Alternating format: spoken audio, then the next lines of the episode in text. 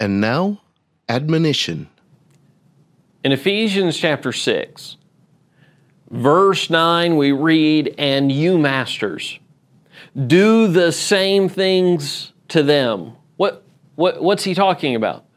He's instructed the slaves, he's instructed the bondservants, you serve your master as if you're serving Christ. And now he says to these masters, the, these individuals who own other men, he says, You do the same thing to them.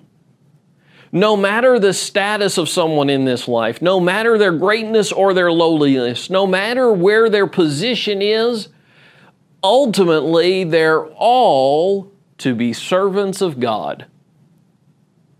The greatest king to have ever lived and reigned on a throne on this earth still had one who was greater than him God. So then, masters, how are you treating those who are around you? For more from the Collierville Church of Christ, visit colliervillecoc.org. This is ETBN. Let the truth be told.